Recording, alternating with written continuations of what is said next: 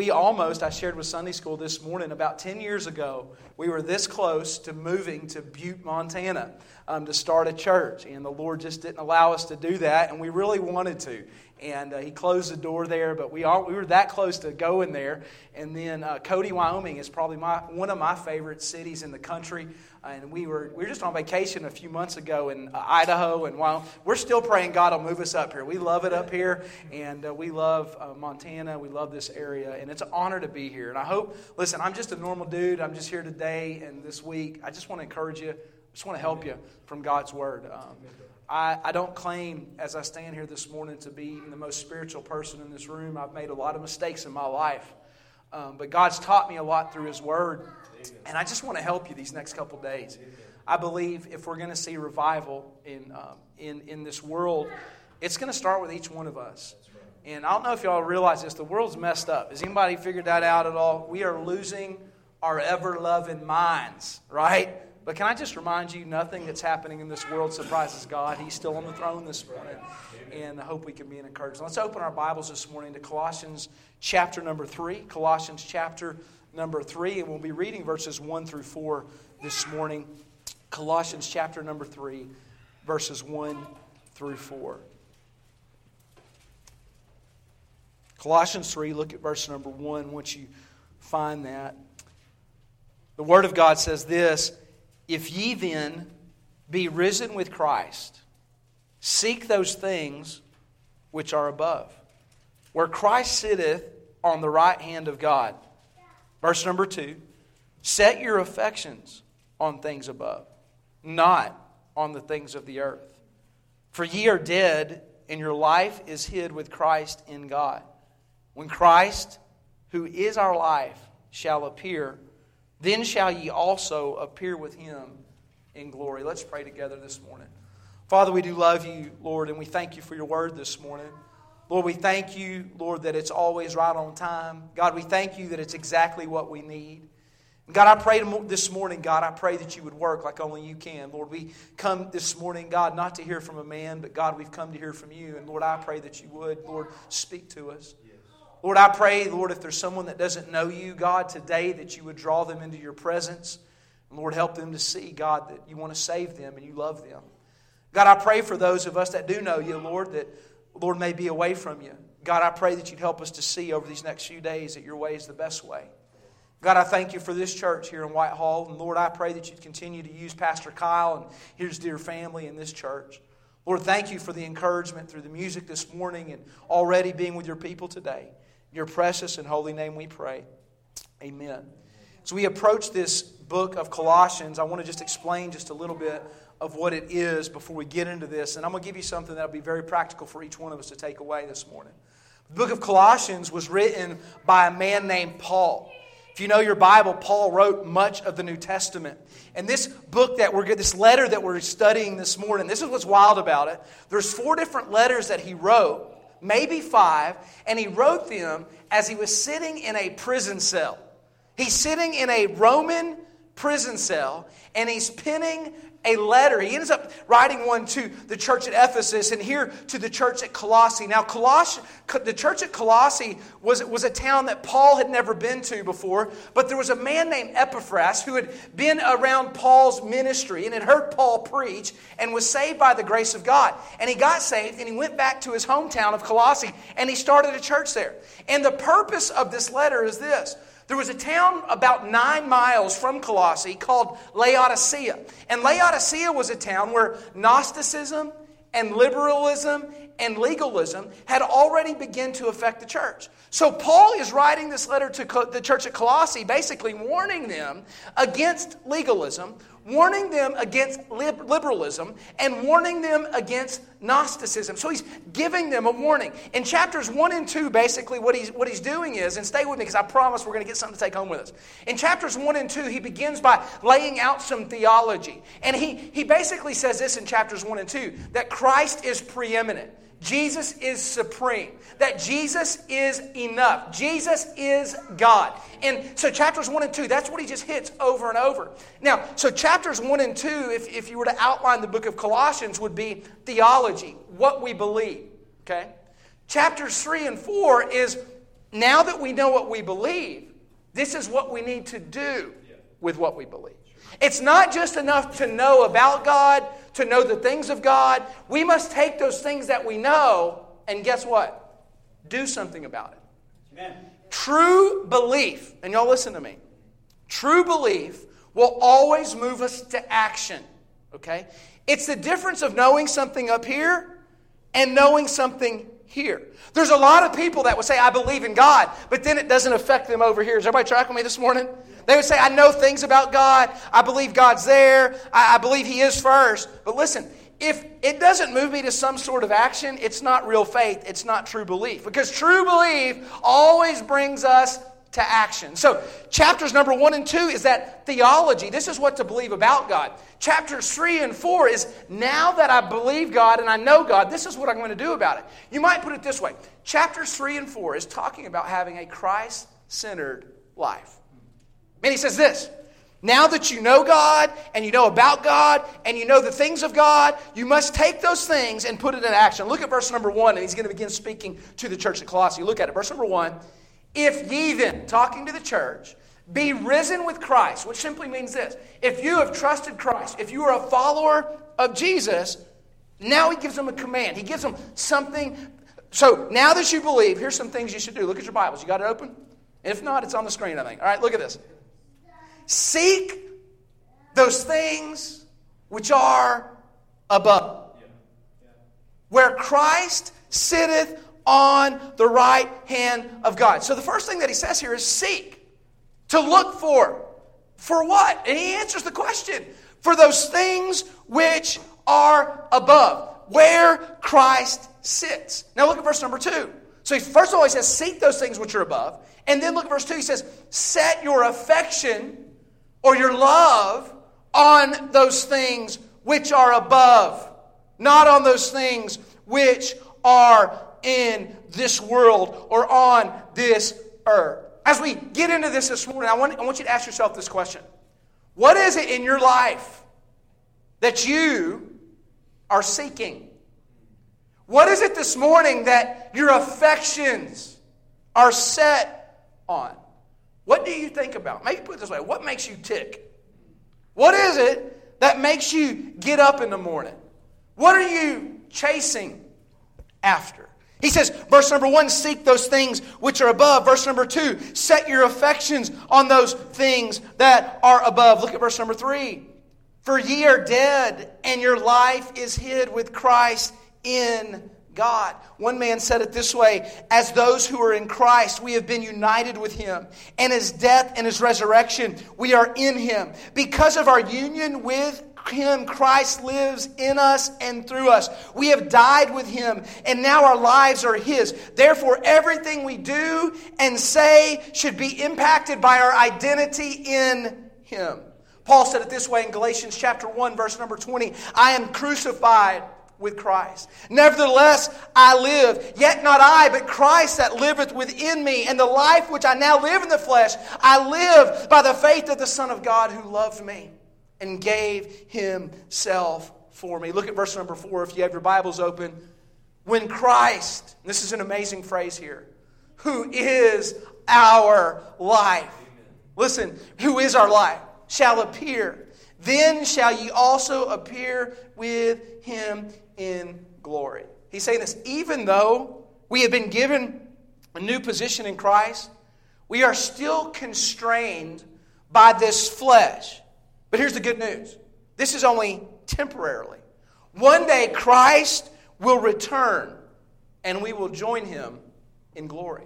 1 Corinthians chapter number 15, as Paul is addressing that church at Corinth, he says this Now, this I say, brethren, that flesh and blood cannot inherit the kingdom of God, neither doth corruption inherit incorruption. Behold, I show you a mystery. We shall not all sleep, listen, but we shall be changed in a moment, the twinkling of an eye at the last trump. For the trumpet shall sound, and the dead shall be raised incorruptible, and we shall be changed. For corruptible must put on incorruption, and this mortal must put on immortality. So when this corruptible shall have put on incorruption, and this mortal shall have put on immortality, then shall we be brought to pass the saying that is written. And this is the hope we have. Listen, death is swallowed up in victory. O death, where is thy sting? O grave, where is thy victory? The sting of death is the sin, and the strength of sin is the law. But thanks be to God who giveth us the victory through our Lord Jesus Christ. I want to ask you this this morning. We asked you at the beginning, and I want you to, and we're going to talk through this. What is it right now in your life that you are focused on? What are you setting your affections on? What are you seeking?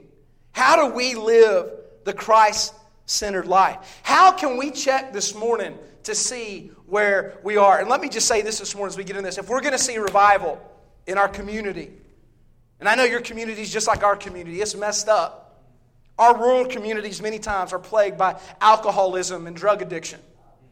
Man, there's people all around this area, I'm just telling you right now, that are searching for something and they're looking for it in all the wrong places. Many of us have family members right now that are away from God, and we'd love to see them here this morning, and we'd love to see their lives change. And we look at the political climate of our country, and we look at all these things, and if we're not careful, we'll begin to blame the world on all that's going on, right?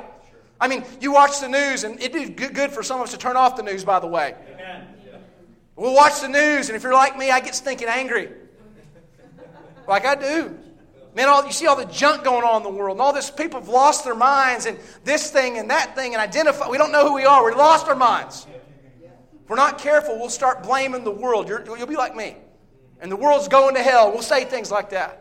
But can I just tell you this morning, we don't need revival in the world. You know where we need revival? We need revival in here. God's never going to change the world if He don't change us. And that's what Paul's talking about here. And I want to, and here's the thing maybe you answered that question earlier what am I seeking? What am I after? Man, I'm around a lot of believers, and many times what ends up happening is this church and God and the things of the Lord, many times, is somewhere way down on the priority list. Paul says, first of all, if we're going to have revival, if we're going to live the Christ centered life, and I want you to think about this this morning, is we need to check our heart what are we seeking? What is it this morning that you desire? What is it that you long for? What, are, what is it that you think would make you happy this morning? Matthew chapter number 6, verse number 33 says this But seek ye first the kingdom of God and his righteousness. And then it closes with this And all these things shall be added unto you. Now, I would read that verse as I've grown up in church, and man, I, I didn't know what these things were.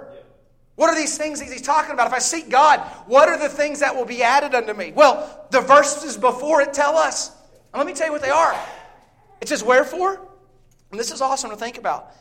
If God so clothed the grass of the field, which today is, and tomorrow is cast into the oven, shall he not much more clothe you, O ye of little faith?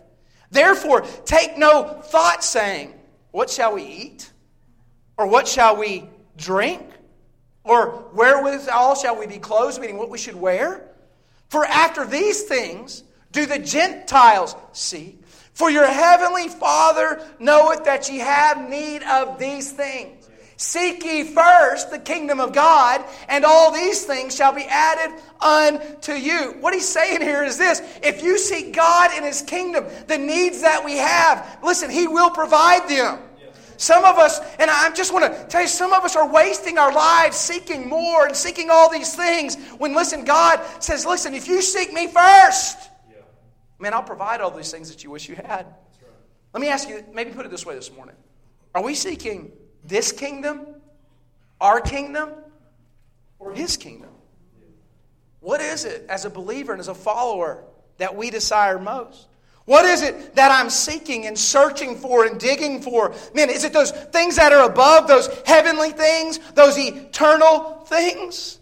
1 Timothy chapter 6, verses 6 and 7, Paul wrote this to young Timothy, and understand who Paul was.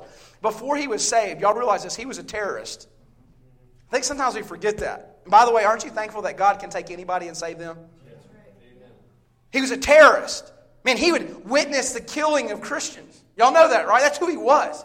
Before that Damascus Road, when God saved him, that's what he was. He was very high religiously and politically. He was wealthy. He was educated. And this is what he says But godliness with contentment is great gain. We brought nothing into this world, and we certainly can carry nothing out. Can I just remind you that all the stuff in the world is not going to bring you happiness? When you die, guess where it's going to stay? Here. Man, I've done a lot of funerals. And I've only done one funeral where there was a bass boat. Somebody help me. And I really did. The guy had his, he had his casket on his bass boat going to the graveyard. I told her that's what I want. Somebody help me this morning. But you know what? You can't take nothing with you. Some of us waste our lives. And I'm not saying things are bad. Listen, I need, I'd love some more money. Somebody help me this morning. It may not, it may not bring happiness, but it'll bring me a new truck. You know what I'm saying? Like, nothing wrong with things. Where the problem comes in is we're so focused on things that we get consumed with it and we miss the very blessing that God wants to do in our lives. Do you know what? We always, this is what I found. When I start making more money, guess what ends up happening? I always want more. When I begin to bless and I have a nicer and I bigger, and it's never, can I just tell you, it's never going to be enough. Do you know some of the most miserable people I know are some of the wealthiest people that I know? Some of the happiest people I know are some of the poorest people I know. Because none of that stuff brings happiness and joy. I mean, it's the thing that'll bring happiness and joy in your life is seeking those things which are above. Can I just ask you to check your heart this morning? Like, what are you living for? What is it this morning that makes your heart kind of skip a beat? What is it this morning that makes you wake up? Man, secondly, I want you to think about this. Check your minds. Not only what are you seeking, but what are you focused on? Are you focused on the negative all the time or the positive? Can we just, and I'm not, listen, this is church, let's just get real this morning. As Christians, sometimes we can be the most ignorant, negative people on the earth. And it shouldn't be that way. Man, I, I talk to people all the time. I'm around Christians at different churches every week in my life. people walk in church, oh, I just can't believe it. The world's going to hell in a handbasket. I mean, I can't believe what's going on in this world. And I get it to an extent. But can I just remind y'all of something this morning? Last time I checked, God's still on the throne and still in control. It's like we don't believe that. Do you know nothing in this world that happens surprises God? And as believers, we don't need more negativity in the world. You know what we need? We need to be positive. Man, we need to be people because if we're saved by the grace of God this morning, listen, it's only, you know how bad it is? We're only going to live forever. It's like people say, oh, man, I, the end times are coming and they're freaking out. That's why they moved to Montana. Preppers, right? We're gonna, it's going to be the end of the world. And like, man, the mark of the beast, you hear all this stuff. It's like, hey, I'll invest in that because that means we're going to be out of here sooner. Somebody help me this morning. I know that's terrible. But we can be so negative. As believers and as children of God, we should be setting our affections on things of above, not on the things of this earth. Are we being negative or are we being positive? Philippians 4 8 says this Finally, my brethren, whatsoever things are true, whatsoever things are honest, whatsoever things are just, whatsoever things are pure, whatsoever things are uh, lovely, whatsoever things of good report, if there be any virtue and if there be any praise, think on these things, these positive things, these good things. Man, are we focused on the temporary? Or the eternal?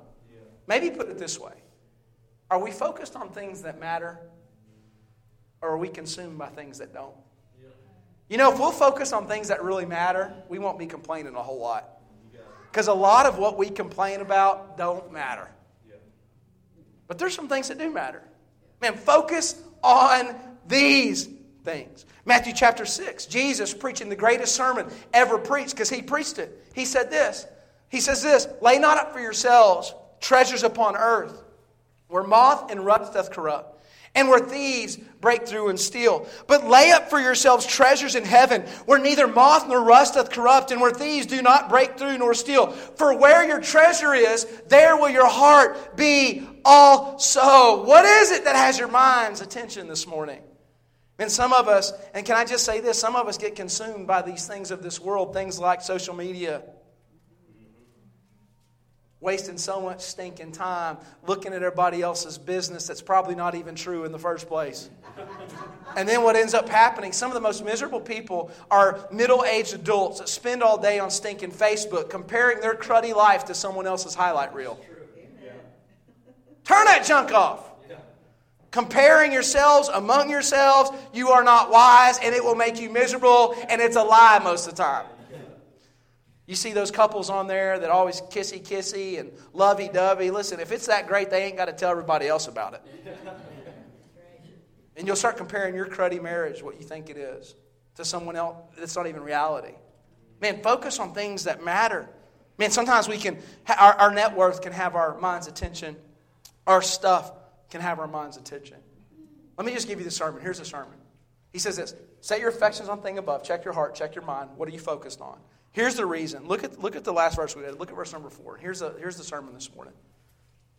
When Christ, who is our life, shall appear, then shall you also appear with him in glory. And here's the sermon this morning. I just want to remind you never forget. We need to, listen, we do, we need to check our heart. What are we seeking? We need to check our minds. What, what are we focused on? And here's the truth of the matter this morning. We need to, we need to never forget that we're checking out of here. I want you to think about this. James wrote this Wherefore ye know not what shall be on the morrow. For what is your life? It is even a vapor that appeareth for a little time, and then it vanisheth away. You know, none of us are promised tomorrow. I preached in the last three weeks, I preached two funerals, Kyle, in the last three weeks. First one was for a six year old little boy. The last one, older, so, just saying this death has no, listen, it can happen to anybody. Fact of the matter is, this morning, that all of us, at some point, guess what we're going to do? We're going to breathe our last breath. Every one of us sitting in this room, I can promise you, I can promise you something. We, we are going to stand in the presence of God at some point. I mean, all of us are going to die. And you know, those are sobering moments, aren't they, at a funeral? I preach a lot of them.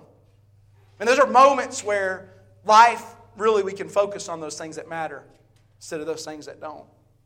Man, I've seen family members sitting in a service like this with a cassock laying there, and I've seen sons and daughters, adult sons and daughters, sitting there with regret in their life because they didn't get things right with mom and dad. Yeah. Man, I, I've seen people that at, at the end of their life, man, I've seen their family, and I tell our church, listen, I'm not going to lie at your funeral.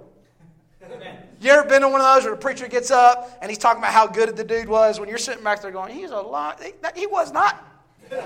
now, I ain't going to run him down, but I ain't going to, is everybody tracking me? I ain't going to say stuff that ain't true. Man, life's a, it's a, it's a big deal, especially when we come to the end of it. Every one of us at some point, listen, we are going to breathe our last breath. And we need to understand this morning that I can tell you what the purpose of what God's purpose for your life is. You know what his purpose for your life is? It's to bring him glory through the days that he's given you. Isaiah said this in Isaiah 43 Even every one that is called by my name, I have created him for my glory. I have formed him and I have made him. Listen, God has given you life for his glory. Hey, the pain that you're going through here on this earth, it's for God's glory. The health issues that you've gone through, it's for God's glory. The suffering and the hurt is, listen, you know what separates us from the world? How we respond to the problems and the trials and the heart, listen, and the heartache in this life. And I've been in Christian funerals many times that are like a celebration service. You know why that is? You know why that is? Because the saint of God lived their life for God's glory, and you watch them go through cancer or you watch them go through pain, and they don't run, and they, but no, through the whole time, guess what they do? They point people to the Savior. That's what, that's what Christians do. Man, we bring glory, even in the bad times, through to God with our lives. That's our purpose. Man, we react, we, if we're to, listen, because we're checking out of here, we need to understand we need to live for His glory, and then maybe we need to reorganize our priorities. For where your treasure is, there will your heart be. Oh, also, there was a day in this world when people, when people scheduled everything around the things of God. There was times like that. I'm just telling you. I grew up in some of those times where church wasn't something we did if we had nothing else to do. No, it was a priority because we needed to hear the man of God bring the word of God so that we can live for God. Maybe some of us have kind of slowed down a little bit. and everything, listen, and everything else takes first place in our lives. Maybe we need to reorganize our priorities. Maybe this morning we need to have a new realization. And here, here it is that this world is not our home. We are just passing through. One old preacher said this don't get your tent pegs too deep into the ground of this world. We are gospel gypsies just passing through. And that's the truth, isn't it? 1 John 2, verse 15 through 17. Let me read this to you and we'll talk to you for a minute. Love not the world, neither the things that are in the world. If any man love the world, the love of the Father is not in him. For all that is in the world, the lust of the flesh and the lust of the eyes and the pride of the life, is not of the Father, but of the world. And the world passeth away, and the lust thereof, but he that doeth the will of God abideth forever. Man, I remember I grew up in the Bible Belt in the South, and we used to have church camp. Do y'all have church camp up here? Like where kids go to camp and stuff? We used to have these old fashioned preachers come in. I'm talking about the kind that the, the veins popping out of their heads. Y'all know what I'm talking about? I mean, they, I, I leave that service and y'all think I'm loud, but these guys, I mean, they would like yell at you. They were like mad at you the whole time. Y'all know what I'm talking about? We get there on Monday, you know, and we weren't there as teenagers. We weren't there to, there wasn't a spiritual bone in our body. We're there to chase girls. You know what I'm saying? That's just church camp for us. I remember they get up on Monday night and they start preaching, Brother Kyle, and they let us have it, man. They preach against everything. Like, you couldn't do nothing right. I'm just telling you, okay? They preach against it all. And I mean, I had a heart, I sincerely want to do it right, and I wanted to please the Lord. But they had always preached on worldliness. And I don't know if that was up here, but in the South, everything was worldly. I mean, they get to preaching about everything. They'd start messing with music, like preaching against all kinds of music. They started messing with old brother George Strait. I don't know if you've ever heard of him. And I, am sitting in my pew, I'm getting a little angry. Then they took it to new levels, and I mean, brother Chris Ledoux, they'd go after him a little bit. Y'all know who he is. And then there was one that I, I, used to sing to my wife. I hate to even admit this morning. we were dating. I was trying to convince her to marry me. There was a group called Boyz II Men. Does anybody remember them? they start preaching on them. And then that Thursday night, they'd preach on that stuff all week. You don't want to be worldly, you know. They'd preach on that stuff all week. And then Thursday night would come around, and they had this fire. They'd get around that fire, and they would tell you, if you want to love Jesus, you're going to throw these CDs in there. And I'm like, man, what are you talking about? I love Jesus, but I like my George Strait too. Somebody help me. So, but we wanted to please God. We didn't want to be worldly. You know, we had snuck them CDs to church camp and they're preaching against it the whole time. And I remember we'd get around that fire and they would say, if you got that stuff, if you don't want to go to hell, throw it in here. You know, they'd be, it was like the craziest stuff. We'd throw those CDs in there and then it, like this blue fire would come out and they say, see, it's the demons leaving, okay? You know? And I used to think that's what worldly. And then I, would go to church Sunday, I'd still be on fire for God, and I wanted to do what's right. I sincerely did. And I really thought throwing those CDs in there would make me okay with God, you know. And then Monday morning would roll around. We are down there in Denton, Texas, and I'd hop in that 86 short wheelbase, short bed Chevy Silverado. If you don't know what that is, God bless you. I'll pray for you. I shouldn't have sold it because it's worth a lot of money right now. I'd be headed to school, and I'd pass Walmart's on the way to school. I don't think you'll have Walmart here, but it's a store we have where there's people, okay? And I'd pull in there Monday morning after that camp because I was missing my George Strait. And I was missing my Chris Ledoux. And I was missing my boys and Men. And I thought that, man, that's, and I went through those cycles over and over in my life because I didn't want to be worldly. Then it dawned on me one day after studying the Bible. When it says, love not the world and the things of the world, it's not talking about that music, although that may be part of it. It's not talking about the way that you look, although that may be part of it. It wasn't talking about all those things that I thought it was talking about. Can I just tell you what it's talking about? It's talking about this. It's talking about are we living for this world or are we living for another world? You see, if we begin to live for another world, the things that we need to work out in our life, listen, they're going to be right. I was trying to live for God's approval instead of out of God's approval. Can I just remind you this morning if you're saved by the grace of God, when God looks down at you, He doesn't see you, He doesn't see your sin. He sees the Lamb of God, He sees Jesus, and He says this you don't gotta, you don't gotta try to fake me out this morning. You, gotta, you don't gotta try to act better than you are this morning. You're already accepted, you're already love. The reason we do right and the reason we serve Him isn't out of fear. It's not because we want to be accepted, it's because we already are. And when we come to a moment in our life where we realize that, a whole lot of things are going to fall into place. We're checking out of here. Y'all realize that? There's coming a day where all of us are going to breathe our last breath. And we're either going to spend eternity in hell or a place called heaven. If you were to study your Bible, Revelation chapter number 20 and 21, two of my favorite chapters in the entire scripture, talks about heaven. And you may not believe in it this morning. I believe in it. Man, I watched my daddy at 62 years old go through one of the worst things I've ever seen go through in my life. I remember mom got a, I got a phone call one Sunday night and was at a weird time. When mama calls at a weird time, how many of y'all know there's something going on? The phone rings on a Sunday night. She said, Something's wrong with dad. We had to rush him to the hospital. Come to find out he had head and mouth cancer. I mean, it was like, you know, that kind of takes it out of you a little bit. Some of y'all been through that with family members. Some of you may have been through that yourself.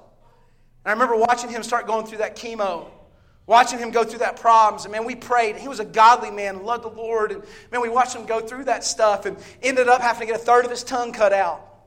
Remember that. And it was like, man, this is terrible. And we went through that whole process for about six months to eight months and came to that last day where that cancer, Brother Kyle, through the radiation and through the chemo, man, it was completely gone. And he walked out of, he walked out of radiation that last day. If have ever been through this, there was a bell there we could ring, he could ring, and he rang that bell. And man, he was cancer free, and God had answered our prayer. Aren't you thankful for answered prayer?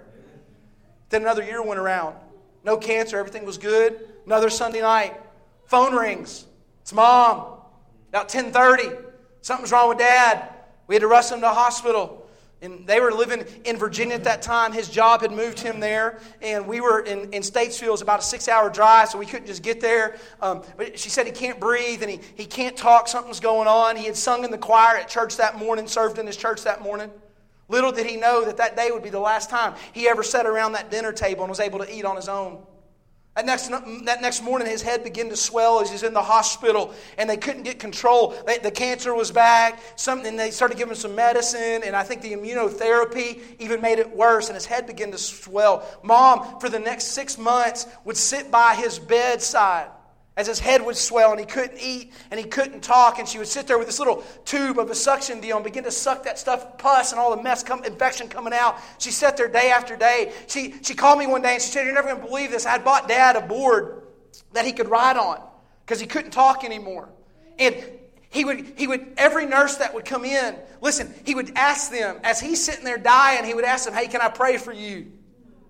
There's something I can pray for you about. Everyone that would come in, he would hand them a gospel tract. And he would say, Listen, you know, listen, read this. As he was dying, he was a witness, and mom for weeks sat by there. We finally got that call one night, and they said, Hey, y'all need to get here because he's not going to make it much longer.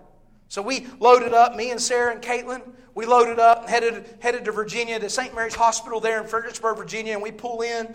I remember it like it was yesterday. We walk in that room, my sister, my brother in law, their three kids at that time We were already in there. We walked into the room, and I remember, Kyle, I'm a, I try to be a tough guy, man, but daddy's your hero. Y'all know what I'm talking about. And man, I walk in there, and my wife and daughter had never seen me cry if it wasn't while I was preaching in the pulpit, just not try to, you know. I walk in there, it's like something punched me in the gut, man, when I seen him unrecognizable. And I turn around, and mom and the babies are in there. Caitlin's with us, and Sarah's in there, and we're like, what are we going to do? The only thing we know, knew what to do is this, is to pray, to sing, and listen, we, we just started preaching in that room. We don't know what else to do is read Scripture, because let me just say this, for my parents, it was real to them. Yeah. Yeah. I don't remember a day leaving my house where mama didn't have her Bible open. Y'all listen to me. That'll impact these young people. And I don't remember a time where daddy, that church was an option for us. So we got in that room, and then we're singing, Brother Kyle, and we're praying. Dad's in and out of consciousness because of that, you know, all the meds he's on and stuff. It was just terrible time. We're singing, and we're worshiping, and we're praying. And can I just say this? It was wild. I mean, nurses are coming in and out. They think we're nuts. But that's what, you know, God's people die well because it was real to them. Man, we're singing and praising. Man, I ended up just a few, I think it was about a week later, ended up preaching his funeral there in Fredericksburg, Virginia. Got up to preach and didn't have to lie at Daddy's funeral. Could get up and said he was the real deal, true blue. He wasn't perfect and he struggled just like everybody else, but he loved God. He knew that heaven was home. He knew that he was ready to go. I mean, there was a lady that had cleaned uh, his nurse, his room at the hospital. Man, she came through, was saved by the grace of God because he laid there on his deathbed, pointing people to Jesus Christ. And I started thinking about how did we rejoice? How did I watch mom go through that? How did I watch dad? By the way, when dad fought cancer, I never heard him complain one time. you know why? It was real to him. He knew that cancer was a gift to him. He could minister to people that he would never be able to minister to if he didn't have it. And I get to think about heaven. Man, I, I think, I, I, get to think about it. And I love Revelation 20 and 21. It talks about, you know, I long for heaven this morning because some things that aren't there. If you read your Bible, you know this. If you begin to read it, there's some things that aren't there. It says that He's going to wipe away every tear from our eyes. And aren't y'all thankful for that? Man, there's coming a day, there's going to be some tears. You'll hear people, there's no tears. How's He going to wipe them away if there ain't any? There's going to be some. He's going to take out that holy handkerchief and He's going to wipe them away. There's going to be no more night. How about this? There's going to be no more sin. I don't know about you. I'm not just tired of the sin of the world. You know I'm tired of my sin. I ain't going to have to deal with this flesh anymore. Man, there's going to be, there's going to be no more abortion. Man, there's going to be no more hate. There's going to be no more relationship strains. Hey, there's going to be no more issues. There's going to be no more funerals. Somebody help me this morning. Hey, no grave digger shovel has ever marred a hill in glory. No funerals. No hospital visits. No chemo treatments. Hey, no, no problems. No death. No more death. It's awesome. I long for heaven because that. You know what? I long for heaven because what is there? Revelation chapter 20 and 21. There's some things that are there. Man, that gate of pearl. I believe the Bible uses, it doesn't say pearls, it says pearl. I believe it's one pearl so big that there's a gate in it. We're going to walk through it someday. Hey, it says there's a street of gold. There's a river of life that runs through there. There's a tree of life with 12 manners of fruit for the healing of the nations. Listen, there's some things that are there, and I can't wait to see it. Man, those things that aren't there, those things that are there. But here's my favorite one. Not only what's not there and what is there, but this is one that gets me. And I, am from the Bible Belt and South, so I know I'm loud, excited, but that's just how we do it, okay? Because of who is there. Amen. Man, I get to think about that. You know, I can't wait to see those people in the Bible that went on before us. Amen. I get to think about Adam, and I want to say, you idiot, why'd you mess it up for the rest of us? It's the first question I'm going to ask. I can't wait to see people like David. Talk to him about his struggles. By the way, people in Scripture struggle just like you do. It's okay, because God can help us through it. I can't wait to talk to Abraham and to Joseph and to Paul and to Peter because I'm a lot like Peter. Is anybody else like that? Mouth, get in trouble, you know. Peter, ask him some questions. The first funeral I ever preached was my grandma's funeral. Can't wait to see her again. She was saved. She, my grandma, she grew up in Fort Worth, Texas. And uh, we, I love Fort Worth, Texas. It's where I was born. And I remember grandma, she was a godly woman. But she, she just the, the, era that she grew up in, she'd quote a Bible verse at you one minute and cuss at you the next. Some of y'all know what I'm talking about. That's how she was. I can't wait to see her again. I can't wait to see Daddy again. Perfectly healed. And he was my stepdad. I may share a little more about that. He adopted us when we were eight after our biological father had walked. So let me just say as a side note, don't if you're a step parent in here, you, you have a huge role and responsibility, and God can use you in a great way in those young people's lives. Tell, may tell a little bit of that story later, but I'll see I'll see my stepdad who adopted me, who was my dad. Man, perfectly healed. No more cancer. I can't wait for that. But you know, more than seeing those Bible people, more than seeing grandma, more than seeing daddy, man, I'm going to see the one. Y'all listen to me this morning that knows everything about me, that knows my deepest, darkest secret, my deepest, darkest thought, knows all my sin. You see, we can come into church this morning and we can, you know, I can fake y'all out. Y'all can fake me out. And we do that. That's okay. It's part of our. So I ain't going to church because there's so much hypocrites there. Yeah, there's room for one more. Somebody help me this morning. we can fake each other out. It's okay because we all do. But you know, there's one that knows everything about us. Our deepest, darkest secret. That sin that nobody else knows we struggle with. And here's the. Oh my goodness, y'all. This will make a Presbyterian in Montana shout. Okay. I don't know if y'all have Presbyterians here. He knows everything about us. Romans 5 8 says this, but God commandeth his love toward us in that while we were yet sinners. Let me explain this. While he knows everything about you, he still loves you this morning. I'm just here to tell you this. I came from Statesville, North Carolina, hopped on a plane yesterday, came all the way here to tell you this this morning. I don't know what you're going through, and I don't know who you are, and I don't know what's going on in your life. I don't know how bad you may have been places last night that you'd be ashamed of this morning. Can I just tell you, y'all listen to me this morning. God loves you. He wants to forgive you, and He died for you. He want, listen, he wants, if you're not saved in here this morning, I know that's a Bible word we talk about. Basically, that means this because of sin in Genesis chapter number three, when Adam, listen, sinned, we all fall short. Ever since that day, this world has been jacked up. There's been sin, there's been problems, and there's been issues. In Matthew chapter number one, Luke chapter number two, go through the, all, all, the, all the Gospels. There was one who was prophesied throughout all Scripture that was coming. Because of that sin, we all fall short. Y'all understand that? There ain't none of us that are perfect. There ain't no priest that's perfect. There's no preacher that's perfect. Any preacher that acts like he's perfect, you need to run from. All of us fall short this morning. Bible says this, for there is none righteous. No, not one.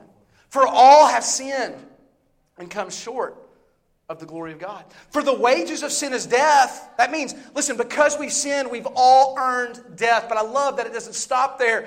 But the gift of God is eternal life through Jesus Christ our Lord. For God so loved the world that he gave his only begotten Son, that whosoever believeth in him should not perish, but here it is, but have everlasting life. Listen, you may be here this morning, and if you were to die, you have no idea where you'd spend eternity. Let me just tell you this heaven is not about being a religious person. There's a lot of Baptists that are going to split hell wide open one day. Listen, heaven is not about giving money to the church. Heaven isn't about just doing good works being a good person. It's realizing that every one of us falls short. And because we fall short, there's a separation over here. But Jesus came here and he reconciled us to the Father. He says this Whosoever shall call upon the name of the Lord shall be saved. Amen. Simply says this. Do you believe in your heart and you confess with your mouth that Jesus is who he says he is, listen, you can spend eternity with him. It's not just about a place, it's about a reconciliation of a relationship. Because that sin, that, that relationship has been broken. But he came to sacrifice and to pay a price that you could never afford to pay, that I could never afford to pay. Whosoever shall call upon his name. Listen, that's awesome truth this morning. If I believe in my heart and I confess with my mouth, he says he'll save us. That's a promise, not the good works, not all these things. But man, the fact that we trust and put our faith and trust in Jesus Christ. Someone says, if you've never done that, do not leave today. Don't walk out these doors this morning without grabbing your preacher. By grabbing one of these other men. They'll take a Bible and not tell you what some man says. We don't, we've got enough men saying stuff. But they'll tell you what the Bible says. How you can know that you know. I mean, I watched Daddy die with such peace. You know why? Because he knew where he was going. Yeah. I've been in other places, Brother Kyle, and I know you have, where we weren't so sure. It's an eerie feeling, it's a hopeless feeling. It's the most terrible feeling in the world. But you know, being by God's people, when they die, it's one of the greatest things in the world. It's hard to understand that. But it's one of the peaceful. I've been in those hospital rooms with a saint of God. And man, I'm telling you, when they breathe that last breath, although we sad, although it's sad and we weep, there's just a joy and a peace that comes from it. And every one of us, the Holy Spirit's drawn us, has a choice to make if we've never made it. And I just want to encourage you, man, to think about this. If you've never trusted Christ, don't leave here today. The second thing I want to encourage you with this, maybe you have. You've been in church for a long time. And I know how it is, man. We're busy people. Life comes our way, struggles financially, struggles relationally. We get distracted a little bit. We can start setting our affections on things that we shouldn't have set them on.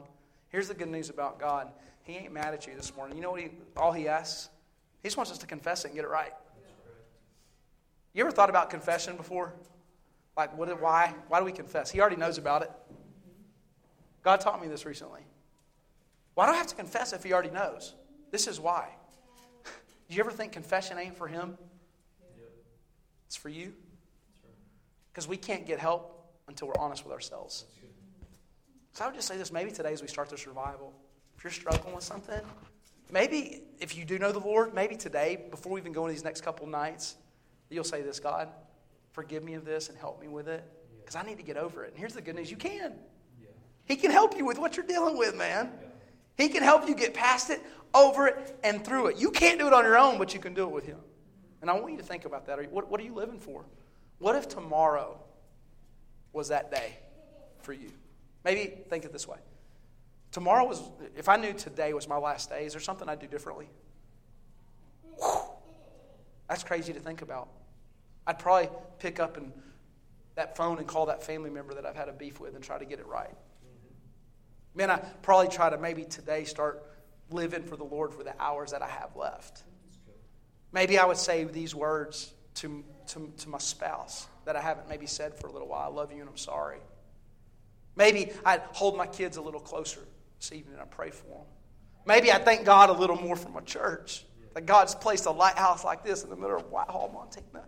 And I wouldn't take for granted the songs that we sang this morning. And I wouldn't take for granted the time that we've had this morning because I believe, you know what has to happen prophetically for him to return?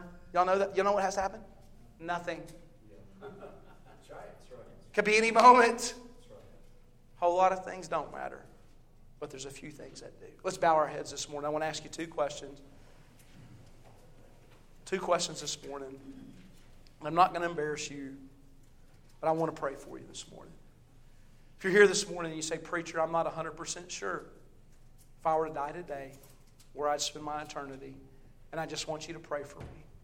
I want you to pray for me. Listen, I'm not going to call you out. I'm not going to embarrass you. I'm not even going to ask you to come forward. I just want to pray for you this morning. Is anybody like that this morning? Just slip your hand up real quickly. You say, Preacher, I'm not sure if I were to die today, where I'd spend eternity. All right.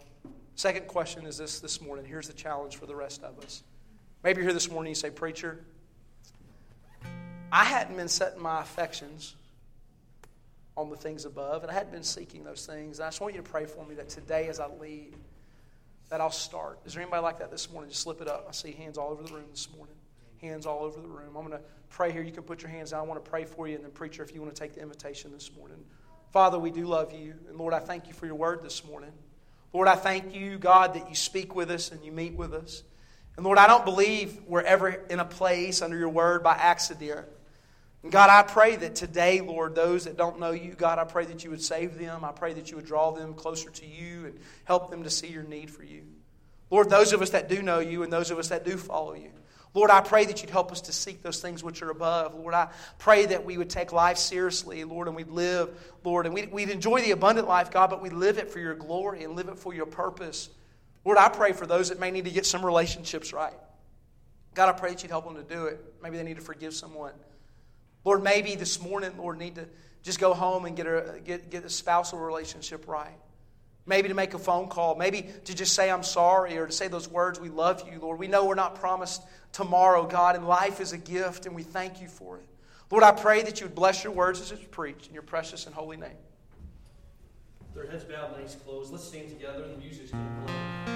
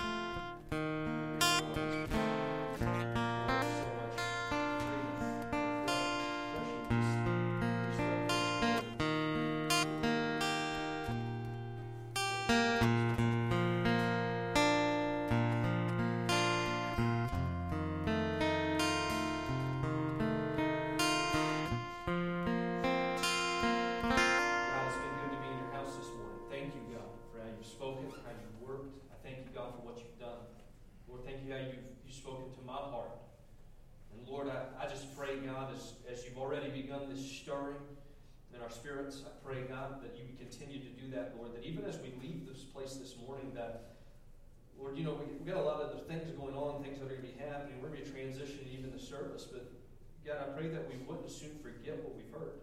I pray, God, that it would find good soil in our hearts, God, and, and that the root that would take place, Lord, would, would begin to spring up in our hearts and in our lives, Lord, and, and there'd be real life change because of things that we heard. Father, thank you for the power of your word.